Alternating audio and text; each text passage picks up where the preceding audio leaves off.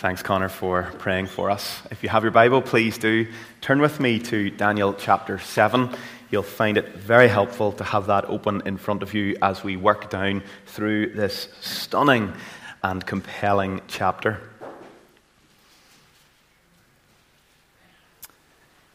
The Lord has established his throne in the heavens, and his kingdom reigns over all.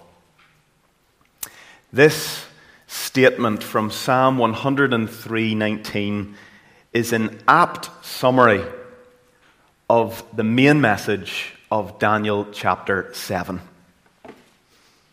Now, along the way in this series through the book of Daniel, we've tried to keep in mind the earliest readers of this book. That would have been small Jewish congregations of God's people who had returned from exile in Babylon, and they would have been reading this book around 500 AD. Where once they had been a strong, unified nation state with great power and influence, now they were just a bunch of fragmented communities trying to survive the oppression of all the powerful nations vying for conquest around them. The original readers of the book of Daniel would have been little communities of vulnerable saints looking out on their culture around them. They would have been discouraged, confused, and perhaps asking themselves the question is God really in control of all the chaos we see in the world around us? Is there any divine design in the world?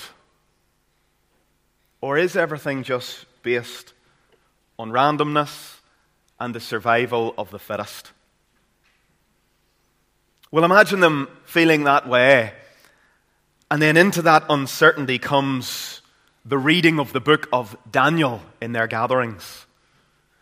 Vision after vision that reminds the people of God that the Lord has established his throne in the heavens and his kingdom does reign over all. And into those fragmented, vulnerable communities comes Daniel chapter 7. This powerful chapter with a vision of the God who reigns over the chaos of this world. In this chapter, we'll see first there's a recognition of the chaos that there is in the world. It's presented to us in super HD color, 3D apocalyptic imagery. But against some of the bizarre and striking and scary images in this chapter, the chapter states loud and clear, right in the middle of it, there is a divine design governing this world. History is moving in a definite direction, and God's people are to trust God even when they cannot discern His design. That's the message of Daniel chapter 7 for those fragmented communities back in 500 AD. But we know that God has preserved this book in His Word, and it is not just for them them then, it is for us now. Many of us watch the news at the moment and we look out on the chaos of our world, ongoing wars, Syria, Yemen, Ukraine. We look at the cost of living that is spiraling out of control, governments that are struggling to know what to do, the rise of secularism in our own land, and we may find ourselves asking the same questions that those little communities were asking in 500 BC. Sorry if I said AD earlier, I meant BC. We might be asking ourselves is God really in control of all this? Is it warranted for me to keep trusting in a God who claims to reign over such a world as this? This chapter is here to help us with this question. It's here to strengthen our faith by inviting us to lift our eyes again to the heavens and to remember that our God is still on his throne. And the chapter does this by walking us through a very startling vision that Daniel has. Look down at verse 1. We read In the first year of Belshazzar, king of Babylon, Daniel saw a dream and visions of his head as he lay in his bed. Then he wrote down the dream and told the sum of the matter.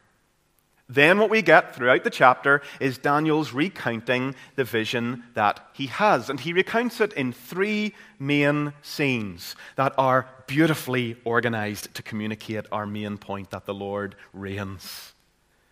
In the first scene, in verses 1 to 8, we get a real dose of realism, what to expect on the stage of world history. In the uh, second scene, in verses 9 to 14, we get a healthy boost of reassurance the vision of God whose kingdom reigns over all. And then in the last scene, verses 15 to 28, we get a reflection, once again, on what we should expect until the end of history. So, realism, reassurance, and a reflection. That's going to be how we're going to order the chapter this morning. And let's get right into the first scene, verses 1 to 8. Dose of realism. What we should expect to see in world history. Now, it's important as we enter this scene that we recognize this is a vision. Visions in Scripture are kind of like political caricature drawings that you see in the newspaper, kind of like this sort of thing that you see. This beastly wolf represents the energy crisis, and I assume that's Liz Truss there on the side trying to figure out what to do. Here's another. Back from when Russia annexed Crimea, Russia depicted as this beastly bear biting this fish that is Crimea. Images like this are very powerful. Pictures like those caricatures, they present symbolic realities, but the picture actually communicates more than just writing would communicate. Such caricatures, when you see them, they are to evoke strong feelings. This is like watching super high definition TV with, I don't know, does this even work? With 3D glasses on that make the images jump out at you and make them come to life. That's what apocalyptic, visionary language in the Bible is supposed to do. You don't try to pin it down too specifically to specific things. You're supposed to get the overall feeling. So in verse 3, Daniel says he saw in his vision four great beasts coming out of the sea, different from one another. Now, in verse 17 in our chapter, we're given a very helpful clue that gives us a controlling interpretive principle here, how we're to interpret these beasts. We're told these four great beasts are four kings kings over kingdoms, who shall arise out of the earth. Now, in the structure of the book of Daniel, this vision in chapter 7 corresponds very closely with the vision that Nebuchadnezzar had back in chapter 2. Do you remember the vision that Nebuchadnezzar had of a great statue and four successive kingdoms that would rise and fall? And then, in the midst of that, God would set up his kingdom, the stone not cut out by a mountain, that would rise and fill the earth. This vision of four successive kingdoms in chapter 7 is very closely aligned with the four successive kingdoms we saw back in chapter 2. Let's look at the beasts in turn here. The first beast, we're told in verse 4, is like a lion with eagle's wings. But then its wings are plucked off. The beast stands up and walks like a man. We're told that the mind of a man was given to it. Now, that sounds a lot like the experience of the Babylonian king Nebuchadnezzar, who we read about earlier in the chapter. Jeremiah and Ezekiel spoke of King Nebuchadnezzar and referred to him as a lion and an eagle.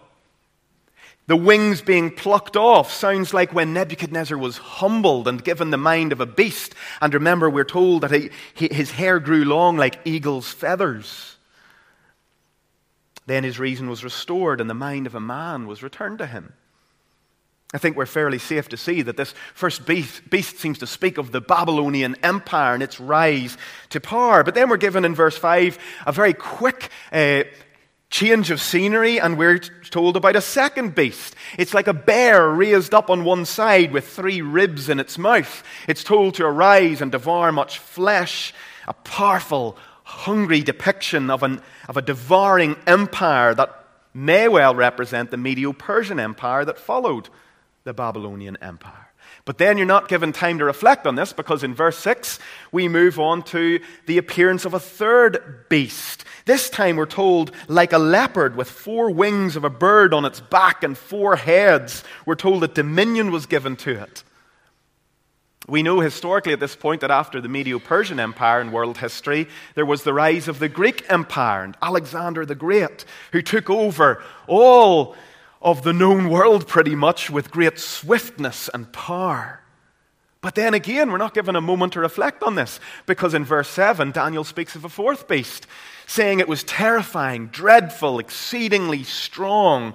It had great iron teeth and devoured and broken pieces and stamped with its feet. Now, the iron and the feet remind us of the feet of iron in Nebuchadnezzar's statue vision. This may indeed be a reference to the rise of the Roman Empire. But certainly, this fourth beast is not exhausted by the rise and fall of the Roman Empire. We're told that this beast was different from all the beasts before it. It had ten horns on it. Now, horns symbolize strength in apocalyptic literature in the Bible.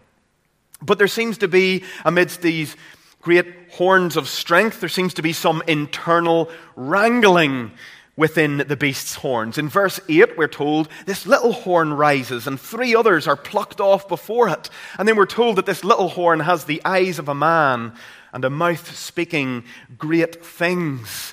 You could call this vision of the horns and the kings uh, represented by them. Verse 24 tells us the horns stand for other kings that flow out of this beastly picture.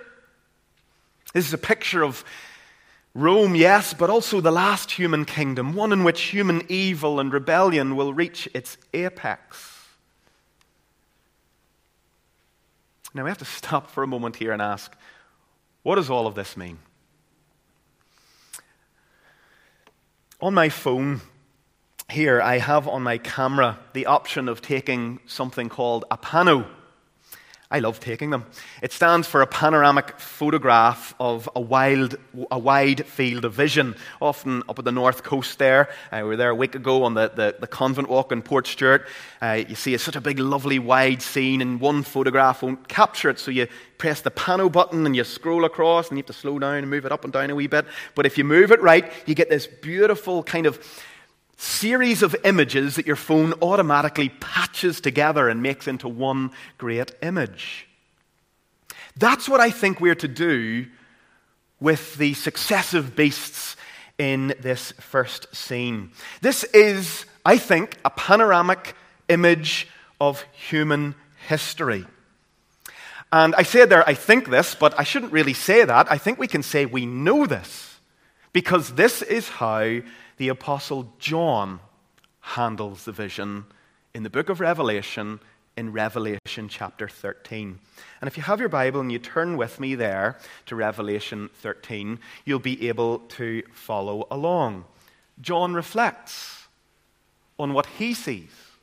It's a very similar vision to what Daniel sees a portrait of the rise and fall of empires across the history of the world.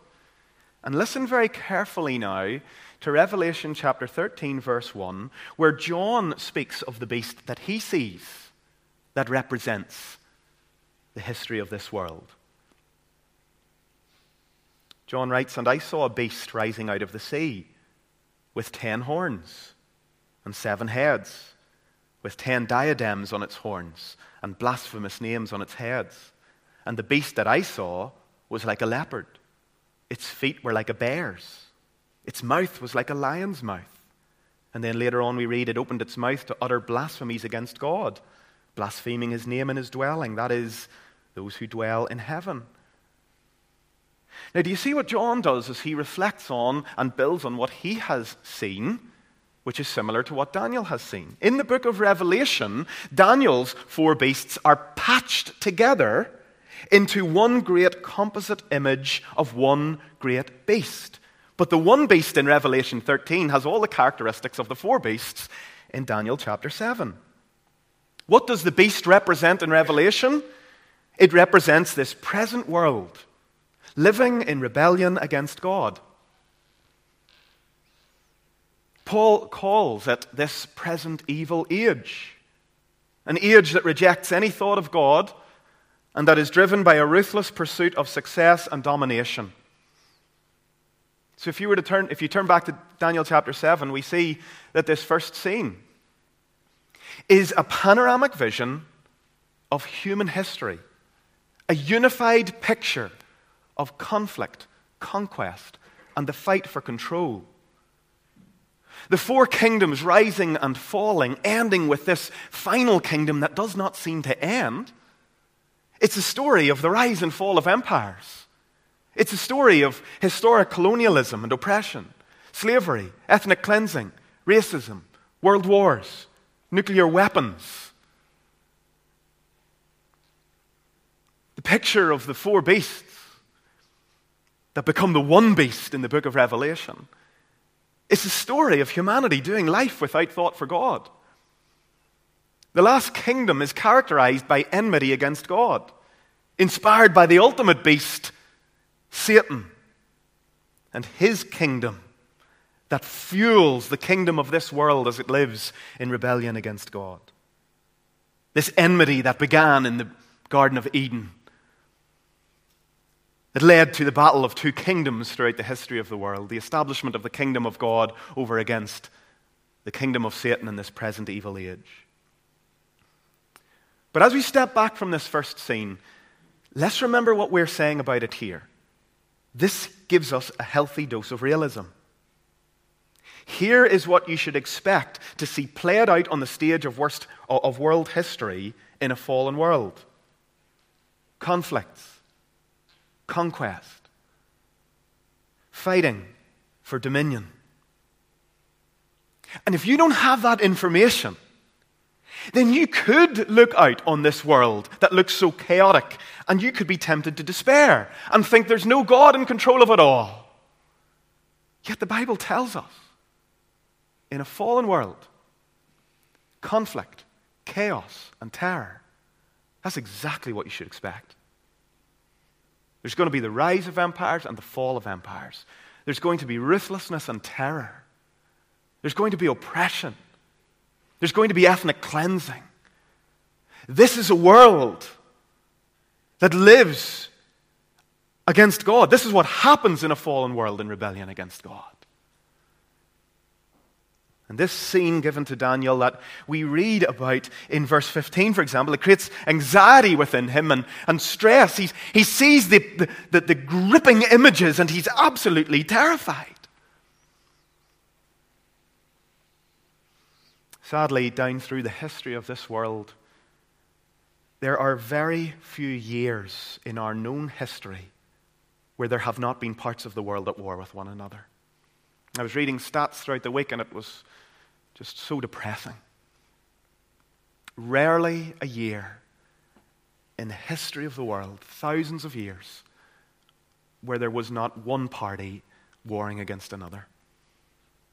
And we would think now, in our modern day where we've put such things as war behind us, we, we would think that this wouldn't happen. And yet here we are again on our doorstep with the war in Ukraine. According to this vision, this is the kind of thing we should expect to see in a fallen world. But here now we enter the second scene, which breaks in so suddenly and powerfully into what we've seen so far. Here, instead of realism, we get a lovely dose of reassurance. Remember, there's a higher throne above all earthly empires. So, in the midst of the days of this fourth kingdom and this little horn that makes great boasts against God and his kingdom, the whole vision dramatically shifts now in verse 9. It's as if the author of the vision is saying, Don't fret too much about what you're seeing depicted in these beasts. Instead, fix your eyes on this. And this part of the vision has its own little mini three parts within it, each marked off by Daniel describing what he looks at and sees. So, now in this vision, in verses 9 and 10, Daniel says, As I looked, thrones were placed and the Ancient of Days, that's God, takes his seat. He took his seat. Now, the Ancient of Days is one of those wonderful names for God that we get in Scripture. We've just looked at a panoramic view of world history in the first scene. Well, here's one whose days stretch before history began and whose days will know no end. He is the Ancient of Days, our steady, constant amidst all the clamoring changes of world history. The first thing we're to notice in this part of the vision is that with the Ancient of Days comes a scene of composure. In the midst of all the clamor of the nations for dominance, the Ancient of Days just calmly takes his seat. I love the way the language is presented. The Ancient of Days just takes his seat not intimidated by the beast, not stressed in any way, never in a hurry. God takes his throne over all. Second little thing we see in this second scene is that this Ancient of Days, he's not just composed, he's majestic. And that's depicted in the description of his clothing as white as snow and in the millions upon millions surrounding his throne. I'm not great with maths, but a thousand to thousands, I think, makes a million. He has 10,000 times 10,000 standing before him. It's a picture of countless beings around the throne, the entourage of this great, majestic king. Third, though, we're told that he's sitting down to judge. That's communicated in the flames of fire around his throne, and in the final part of verse 10, where we read, The court sat in judgment, and books were opened. Then, however, in the middle of the second scene, in verse 11, the second part of it, Daniel says again that he looked and saw. He looked now at this little horn, remember, at the end of the first scene that was making great boasts. He looks at the little horn to see what's going to happen of him. Daniel says, I looked, and the beast was killed, its body destroyed and given over to be burned by fire. But then in verse 12, we read that though their dominion is removed, in some way, something of these worldly kingdoms will go on for a season and a time. That means a fixed period set by God. So there's some kind of entrance of God, some kind of judgment that leads to the victory over the beast, but yet in some way, there's, these world empires continue. The picture here is, or what we're to see, is that the beast may look impressive and powerful, able to have the upper hand against God, but in reality, the beast is nothing before the majesty and might of God. Well, you'd think the vision might end there, into this scene of the rise and fall of world empires without God, this vision of the Ancient of Days sitting on his throne, judging the beast, destroying him and everything he stands for. But the vision doesn't end there, because now in the third part, Daniel sees one like a son of man. In verse 13, he says, I saw in the night visions, and behold, with the clouds of heaven there came one like a son of man, and he came to the Ancient of Days and was presented before him. One like a son of man. Like a human, but more than a human. Because this one shares the throne and the authority of God. In verse 14, we read that all authority is given to this Son of Man, and the right response of all peoples, nations, and languages, well, it's to bow in allegiance to this authoritative king. Now, let's just step back for a moment and think about what this middle section, this middle scene of the vision speaks of. This middle scene speaks of God the Father exercising a judgment in history that would destroy the ultimate authority of the beast and give ultimate authority to his son, Jesus Christ. When did this happen? It happened on the cross. God judged Satan, the beast, and his present evil authority in this world when he triumphed over them through the death of Jesus and his resurrection. In Colossians 2:15 the apostle Paul writes, he disarmed the rulers and authorities and put them to open shame by triumphing over them in him. Do you remember how in Nebuchadnezzar's vision in chapter 2 in the days of this fourth kingdom which represented the Roman Empire, Daniel saw this, or Nebuchadnezzar saw this vision of the stone that was not cut by any hand, and it smashed down the statue, and then the stone gradually became a mountain through world history. God's kingdom being established throughout the history of the world. This middle scene is a picture of the inbreaking of the kingdom of God, the judgment of Satan through the death and resurrection of Jesus Christ, and the fullness of this vision will only be known at the second coming of Jesus Christ, when he returns on the clouds and brings the fullness of his final judgment that he started and inaugurated in his death and resurrection. Though the ultimate act of judgment was established through Christ's death and resurrection on the cross, in verse 12 in our vision here, we read, The kingdoms of this world will continue for a time set by God in which the nations are being gathered in. Now, notice for a moment just the sandwich structure in this um, chapter, or in this scene in the middle. It's really, really wonderful.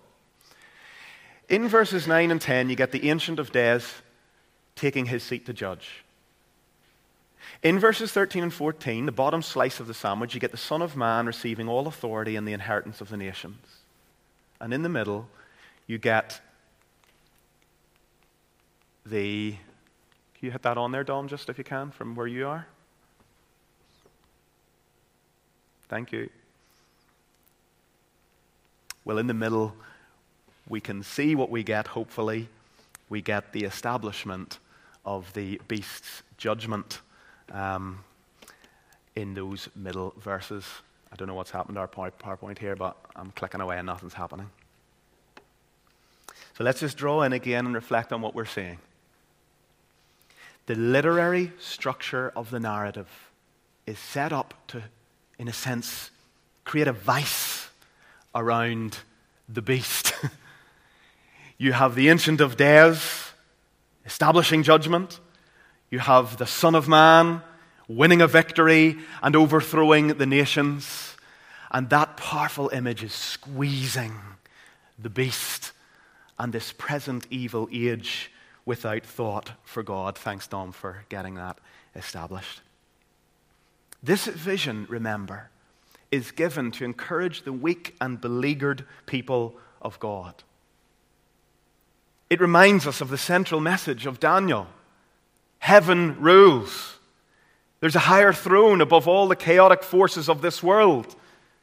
And we are to live in light of that reality. In fact, the heart of the gospel is the truth that this Son of Man came to seek and save the lost. He came, as Paul says at the beginning of the book of Galatians, to rescue us out of this present evil age and to transfer us into the glorious kingdom that is His, where we will enjoy rest and peace forever. So, there in that middle scene of the narrative, we're called to take our eyes off the chaotic scenes of world history and to lift them to the higher throne. The God who has established his kingdom in the heavens and whose kingdom reigns over all we see the judgment of this present evil age meted out in Christ. And he rises from the dead and says in Matthew 28 All authority in heaven and earth has been given to me. So go and make disciples of all nations, And one day we will see Christ coming again and bringing in the back end of the kingdom as it is fully established. And that is where now we go in the third and final scene of our narrative. We've had a dose of realism, we've had a beautiful uh, shot in the arm of reassurance, and now finally we see reflection. There will be groans in this present age as Christ's kingdom is established. But one day those groans will give way to glory. In verses 15 and 16, Daniel, still in the vision, reflects on what he's seen and he asks for an interpretation of what he's just seen. In verses 17 and 18, he gets absolute clarity on what the vision is about. Look at how clear this is. These four great beasts are four kings who shall arise out of the earth. But the saints of the Most High shall receive the kingdom and possess the kingdom forever, forever and ever. It's really clear. It's about the rise and fall of kingdoms, a picture of world history, a picture of this church age. But at the end of it, we will see the fullness of God's judgment and the fullness of the Son of Man's authority as he comes and gives the, the, the kingdom to his people. But Daniel's more curious than that. In verses 19 to 21, he says, Tell me more about the fourth beast and the ten horns. And in verse 21, the tribulation he'll bring to the saints until he's finally judged.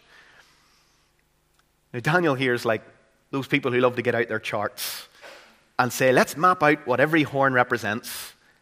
The, the little horn, who he is in history, and the three horns that fall before it. Let's get this all tied down, pinned down. See, that is a complete mistake. That is not how apocalyptic visionary imagery is to be handled.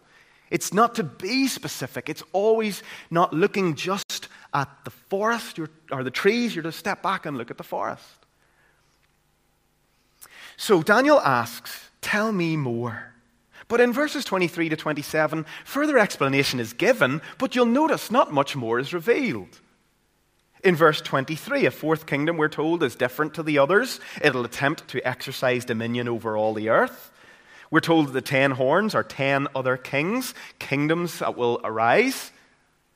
Out of those, another kingdom will arise that will be particularly evil. In verse 25, the king of this kingdom, this little horn, speaks words against the Most High for a time set by God. It's my understanding that all of this refers to the conditions we're to expect in the age of the church. There will be the rise and fall of empires. There will be conditions that lead to challenges for Christians and for the church. This Vision does seem to hint at tribulation and difficulty reaching a climax in one particular kingdom or one particular ruler. This seems to be what we're told in the New Testament when the Apostle John speaks of an antichrist figure, or Paul in 2 Thessalonians 2 speaks of the man of lawlessness who will arise.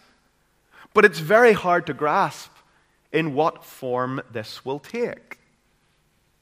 What we're told here is that there will be tribulation and difficulty in the church age. We know this. That tribulation may well move to a point where it gets very, very difficult and evil through one great leader or one great kingdom, but we don't know what that necessarily means. And anyway, the emphasis is not to fall on speculation over that so that we would fret over it. The emphasis in the vision, once again, falls on the higher throne. We're told a judgment will come at the end of this time. Verse 26. But then in verse 27, we're given a new piece of information. We're told that the kingdom will not just be given to the Son of Man but look at what we read there. The kingdom and the dominion and the greatness of all kingdoms under the whole heaven shall be given to the people of the saints of the Most High. The kingdom is given to the Son of Man in verse 14, but here he shares that kingdom and that reign with his people. All the blessings and benefits of his accomplishments will be given fully and finally to his people. This points us to the fulfillment of that judgment in the middle section and the fullness of the coming of the Son of Man on the clouds at his second coming. So here's what we have in this narrative Scene one realism, a panoramic vision of world history. Scene three the overview of history is expanded upon and explained. And what do you get in the middle of it? The reassurance. God has established his throne. He's accomplished a judgment through the death and resurrection of his Son. Through the age of the church, the kingdom will be built. There will be difficulties and challenges. But in the end, the king will come on the clouds, bringing the fullness of what we see in the middle scene. And in that day, all of the blessings and benefits of everything he has accomplished through his death and resurrection will be shared with the people of his kingdom. So that in Revelation 22 3, John's final vision of that great moment when the kingdom will be shared with the saints, he says, No longer will there be anything accursed, but the throne of God and of the Lamb will be in it. His servants will worship him. They'll see his face. His name shall be in their foreheads, and night will be no more. They'll need no light of lamp or sun, for the Lord God will be their light, and they will reign forever and ever.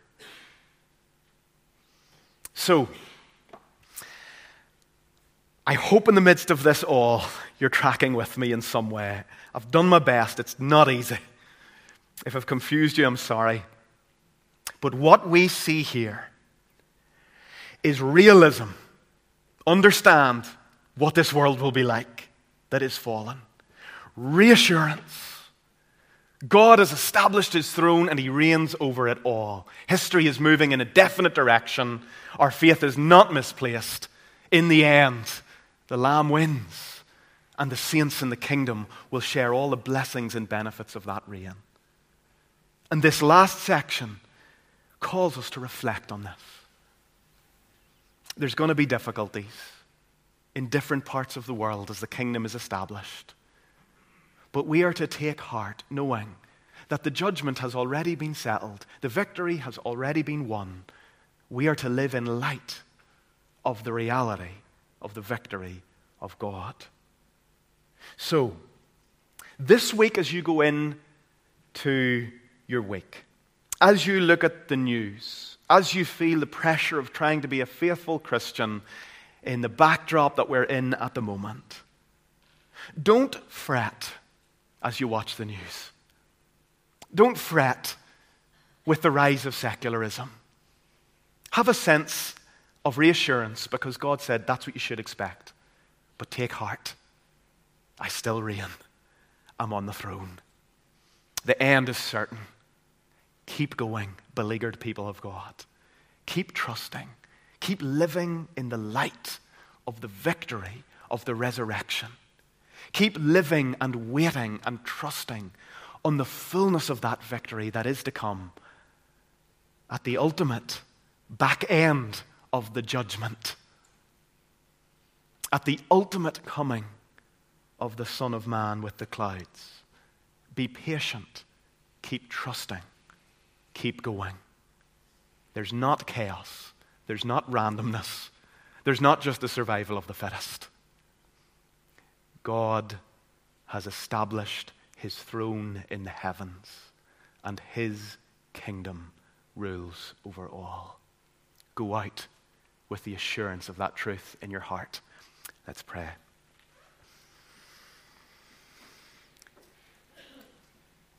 Father, the picture of the terror of world history in this chapter is striking. But the composure of you, our God, is reassuring. And I pray, Lord, amidst the different parts of this vision that we've reflected on this morning, I pray that that one simple truth coming out of the whole chapter would stand. You want us to see, as we look out on the chaos and terror that's going on in our world, you want us to see and be reassured by the fact that you're still on your throne. You've told us what we should expect, and yet you've told us that you've broken into this present evil age. You're establishing your kingdom that will never end, that will never be defeated. And this is the day now where we can be saved out of this present evil age and saved into your kingdom by trusting in the Son of Man who came to seek and save the lost. O oh Lord, help us to live in the light of the truth that you reign. And we pray, Lord, that if there are parts of this that we don't understand, that we would go away and read it very carefully and keep thinking and keep trying to ask for more light and more understanding. Lord, thank you for the truth of your word and bless us as we respond and go into this week ahead, we pray in Jesus' name. Amen. Amen. Well, we're going to respond by singing this lovely hymn that takes this name for God in Daniel 7, this name that Jesus loved to use of himself Son of Man, Ancient of Days. Let's stand and sing together.